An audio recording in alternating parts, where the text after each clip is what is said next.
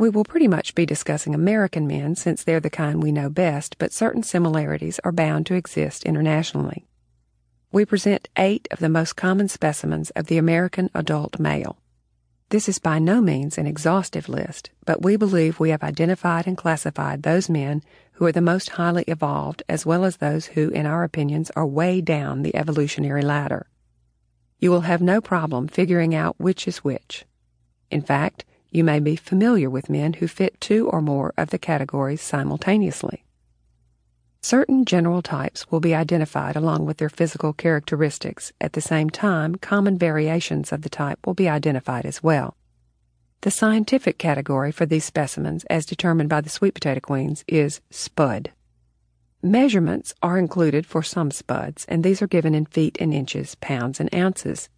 We considered adding the metric equivalents in parentheses for anybody who cares, but quickly decided that nobody does, so we're not. Height refers to the measurement taken from the top of the skull, hair, if it exists, real or make believe, will not be considered for this purpose, to the sole of the foot, with the heel resting firmly on the ground, no tippy toes allowed. Also included, where pertinent, will be information regarding habitat. Where a spud is spotted, may offer important clues as to its identification, much as the tree squirrel will always be found in wooded areas and prairie dogs are pretty much going to be out on the wide open grasslands. Although location or habitat of some types is specific to certain regions, this is usually not the case. In our experience, you can find assholes pretty much everywhere. Habits will tell you the time, day or night, when the man is most active and what he's likely to be up to then. When known, information will be provided on nesting, food, longevity, breeding season, and other habitual practices that may be of interest. Information on the young may be included where relevant. The economic status refers to the man's ability to pay for things, and more important, his willingness to do so. Longevity is greatly influenced by the subject's habits, particularly in the nesting and breeding subcategories.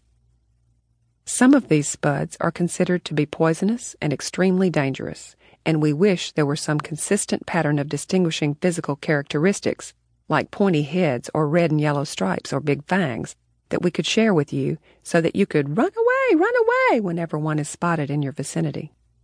Unfortunately, however, no thoroughly reliable profile exists.